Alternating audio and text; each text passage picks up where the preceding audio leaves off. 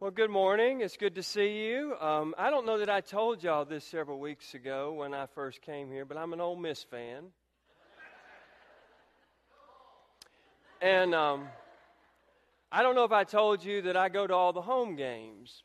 So when your game starts late in the afternoon and you're driving all night to get back, sometimes the sermon suffers. So I just want to let y'all know that. Um, anyway, so we're beginning, we began three weeks ago this sermon series on the book of James, the letter of James. We believe that James was written by none other than the brother of Jesus. And uh, so today we're looking at James chapter 2, verses 1 through 9. Several years ago, I heard a story of a pastor by the name of Max Cadenhead. He was at the time pastor of First Baptist Church in Naples, Florida. And he stood up one Sunday morning and he said, Today uh, the message is going to be on the parable of the Good Samaritan, and I'm going to begin with an illustration. Now, most of you in this room have heard your share of sermons, and so you know that a lot of preachers will begin their sermon with an illustration. But the illustration that this particular pastor used on that day was one that the people of that congregation would not soon forget. He began by asking them if they remembered when the Brown family had joined the church almost a year ago to the day. And most of the people that were gathered in worship that morning nodded in agreement because the Brown family was a very wealthy and powerful and influential family in the community. And securing their membership was a catch for the church and for the kingdom. And so everybody, it seemed, as the pastor was opening the illustration, remembered the day that the Brown family joined. But then the pastor went on to say, You may also remember that there was another young man that came forward to give his life to Christ on that day. And uh, people in the congregation just sort of stared blankly at him. It was if they didn't remember this guy, uh, they didn't remember him coming forward. And so he said to the congregation, he said, Yeah, when this guy came forward, I could almost immediately tell, just sort of by the way he was dressed, just sort of by the way that he was acting, that this was a deeply troubled man. And so when he came forward to give his life to Christ, uh, we sort of pulled him off to the side and we just began to talk to him about what was going on. Why, why was he here? What was prompting him to come? And, and so they counseled this man for several, several minutes as the closing hymn played. Well, the Brown family, they quickly assimilated them into the life of the church. They put them on committees. They helped them find Sunday schools. They helped them find places of leadership throughout the community. But they never followed up with that other guy. And they never saw him again. And so the pastor says, I was reminded of that young man this past week when I picked up the newspaper and I on the front page saw where he had killed an elderly woman and was going to jail. And then he said, I'm preaching on the parable of the Good Samaritan today. And I'm the example of the priest who saw a man in need, who saw a man that I knew desperately sought my help. And all I did was cross to the other side of the road and kept walking. Now, I know that's an overly dramatic story. I know that's not the kind of thing that happens every single day. And yet, it is a powerful story of one person, one pastor's confession of showing favoritism. Here's a wealthy, powerful, influential family that came forward and they bent over backwards to find a way to assimilate them into the life of the church and to, to make them uh, in leadership. Uh, and then this other man, they never bothered to follow up with. Why didn't he come back? What could we have done? How could we have helped? Well, I was thinking about that story because it does sort of powerfully describe what happens sometimes when we show favorites, and that seems to be the um, scripture, the theme of today's scripture in the book of James. Now, as we've talked about every week since we've been studying James, James and his brother didn't always see eye to eye. There's scriptural evidence that oftentimes when Jesus was teaching and preaching and healing, that James and the rest of his brothers and his family thought that Jesus was out of his mind. You know, they didn't understand what he was trying to do or why he was trying to do it or how he was trying to do it. And yet, over the course of time, particularly after the death and the resurrection and the ascension of Jesus, it's as if James does begin to become more like his brother Jesus. So that by the time we have this letter, this book of James that's included in our New Testament scripture, as we're reading it, you begin to see all of these parallels between what James is saying in the letter and what Jesus, his big brother, often said and taught and lived when he was walking the earth. And so I hope that by now, since we've been doing this for three weeks, that as you hear the scripture read on Sunday mornings or as you're reading it in your small groups throughout the week, that you're beginning, when you read this book of James, you're saying, now, where is evidence of that in Jesus' life, in Jesus' teachings, in Jesus' way that he lived out the faith? And so I tried to choose a few maybe that wouldn't come uh, be obviously come to mind for you as it relates to the subject of favoritism. There's a story in Acts chapter 10 about Peter who has this vision. We're told that Peter goes up onto the roof to pray. I don't know if this ever happens to you, but sometimes when I get ready to sit down and have a time to pray, my stomach starts growling and I get a little hungry. And so that happened to Peter on this day, according to Acts chapter 10. He's up on the roof and he's praying, and all of a sudden, Peter gets hungry. And so he sends somebody off to get him something to eat. And while that food is being prepared, we're told that Peter has this vision, that he kind of falls into this trance. And in this trance, in this vision, the heavens open up, and what looks like this big, gigantic sheet. I hope it wasn't a folded sheet because I don't like folding those the fitted sheets. I don't. I can't do that. Maybe y'all could help me sometime. But it's a big sheet that it looked like was being let down from its corners straight out of heaven.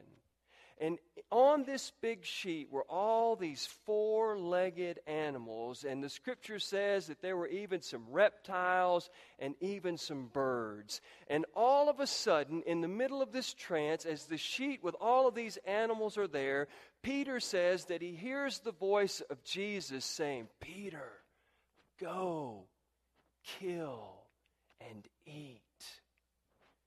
And Peter just stood up to Jesus and said, Lord, I've never in my life eaten anything that is impure or unclean, and I'm not about to start now. And Jesus responds by saying, Don't you dare call anything that God has created impure or unclean. Now, Peter was a grown up in the Jewish tradition, and he'd been told that you ought to have favorites when it comes to animals. There's some that you can eat and touch, but there's others that you can't eat and can't touch. But Jesus said, Don't call anything that my God, my Father, created unclean or impure. Now, Peter really didn't understand the vision at first. He was trying to make sense of it. It wasn't until he met a man by the name of Cornelius that it began to become clear to him. Uh, Cornelius was this God fearing man who had the respect of all the Jewish people, but he was a Gentile. He was not of the Jewish faith. He was considered an outsider. He wouldn't have been someone that Jewish people would typically have conversation with or engage in fellowship or relationship with. But when Peter met this man named Cornelius, he felt compelled to share with Cornelius about God not showing favoritism to anybody. And the reason why he felt compelled to share this story that God doesn't show favorites was because of the interpretation that he'd had of that trance or of that vision where he wasn't supposed to show favorite to those animals. And so he told Cornelius that God loves anybody who has the fear of God or respect or awe of God and who does what is right. And then Peter got to experience something that every preacher in the world would like to experience. You know, when I feel like God's laid something on my heart that I feel like it's just directly from God and I want to share it with y'all. I just wish when I shared it, like the heaven would open up and the Holy Spirit would just come all over this place and people would begin to praise God, say hallelujah, or speak in tongues or something crazy. Now, it might scare me for a second. I'm on live. You start speaking in tongues, I might get scared for a minute, but then I'm just going to praise God because that was confirmation that what Peter had shared with Cornelius was exactly what God wanted him to share. And so it says that when Peter told Cornelius that there are no favorites, that the Holy Spirit came and people began to praise God and people began to speak in tongues. And Peter was so in awe of what just happened. He said, How can we not baptize Gentiles after the Holy Spirit's then showed up and showed out like the Holy Spirit did today? God shows no favorites he heard that message first from Jesus. Second one I want to share with you this morning is comes from Romans chapter 2. Uh, Romans chapter 2 is about Paul writing to a group of people, and he's talking about judgment. And apparently, he's writing to a group of people that have been guilty of judging people for doing some of the same things that they themselves are doing. Now, we would never do that, right? But in this particular story, Paul is speaking to a group of people, and he's like, You're judging other people for doing things that I know you're doing yourself. And then Paul says, You know what? Every single one of us are going to be judged. Every single one of us, when we stand before God, will be held accountable for the way that we've lived our lives. Now, why did Paul share that with the people? Because Paul wanted us to know that God doesn't show favorites. God's not going to judge these people over here and not judge these people right here. God's not going to use one standard of judgment for these people here and not use another standard of judgment for people right here. God shows no uh, partiality. And so that's what James is talking about here. And he says that favoritism uh, flies in the face of the Judeo Christian faith. James calls it the royal law. And James says that the royal law is to love your neighbor as yourself. I hope you're thinking about Big Brother Jesus because one day Big Brother Jesus was teaching in the temple, and some wise guy just raised his hand and said, What's the greatest commandment? And Jesus said, Well, the greatest commandment is to love the Lord your God with all your heart, with all your soul, with all your mind, with all your strength, and to love your neighbor as yourself. And then that wise guy raised his hand again and said, Well, who's my neighbor? And basically, Jesus begins to tell the parable of the Good Samaritan. And the whole point of that story is that everyone's your neighbor. Not just the people who look like you, not just the people who act like you, not just the people who pull for your favorite sports team, not just the people who have your kind of education everybody is your neighbor. And that's what James is trying to show here. Anybody can play favorites. But what James is talking about here is an indiscriminate love. Love everybody. And that's tough. But when Jesus said it, he didn't just say it just to hear it. He said it because he truly wanted us to live it and to do it. And what proves our love for God? Well, if you believe the writer of 1 John 4:20, it says, if you love God, but then you hate your brother or sister, and he's not talking about genetics here. If you love God, but you hate your brother or sister, you're a liar. Now, I didn't say that. It's in here, it's in the book. If you claim that you love God, but you have hatred in your heart for someone else, you're a liar. Now, I know what you're saying. Tommy, there's no way I can love like that. I mean, that's Jesus.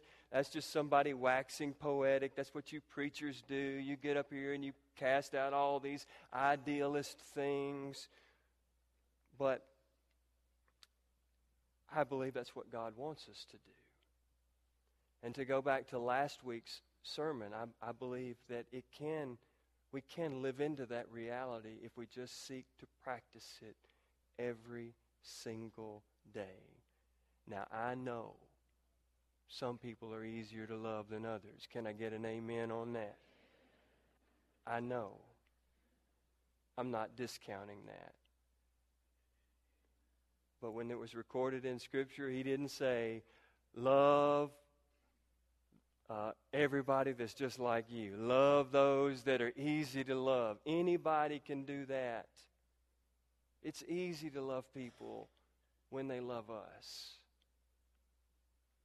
It's much harder to do what James and his big brother Jesus are teaching.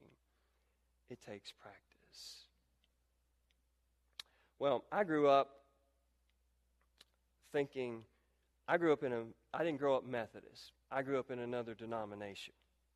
And in the denomination that I grew up in, you couldn't receive, you couldn't participate in the Lord's Supper as a child. Now, um, it was kind of weird to me because as an early age, we used to sing this song, this Gaither song. Do, I don't think I've heard any Gaither songs yet, Mary, but we used to sing these Gaither songs in the church.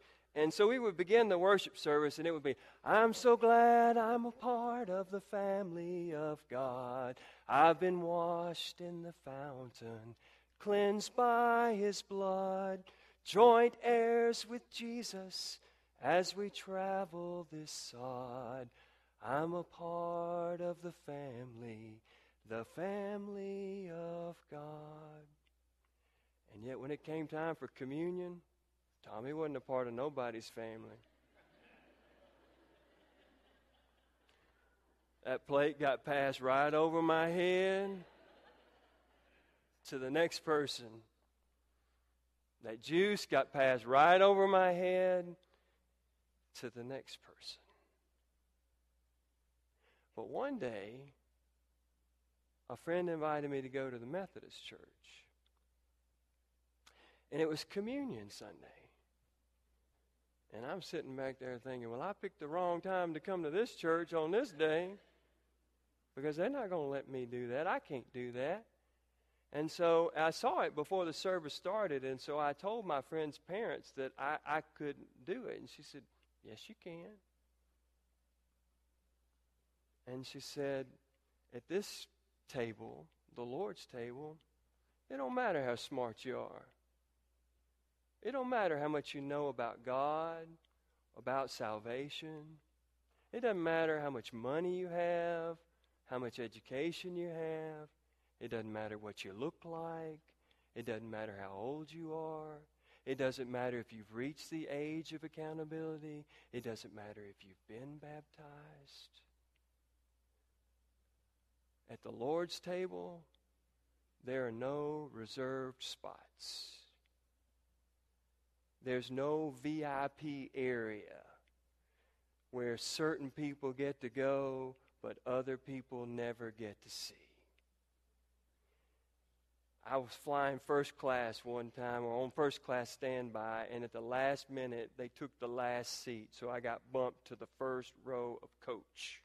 I felt like Moses. I could see into the promised land. I just couldn't go there. That's not the way the Lord's table works. Because the Lord is about this indiscriminate love. Doesn't matter who you are, what you look like, or what you've done. God doesn't show favorites. And having realized that we are so unworthy to gather at this table, and yet God made a way for us to come nevertheless, as we get up and leave this table, should we not try to go and love other people with that same kind of indiscriminate love? What would the world look like if we did? Let us pray.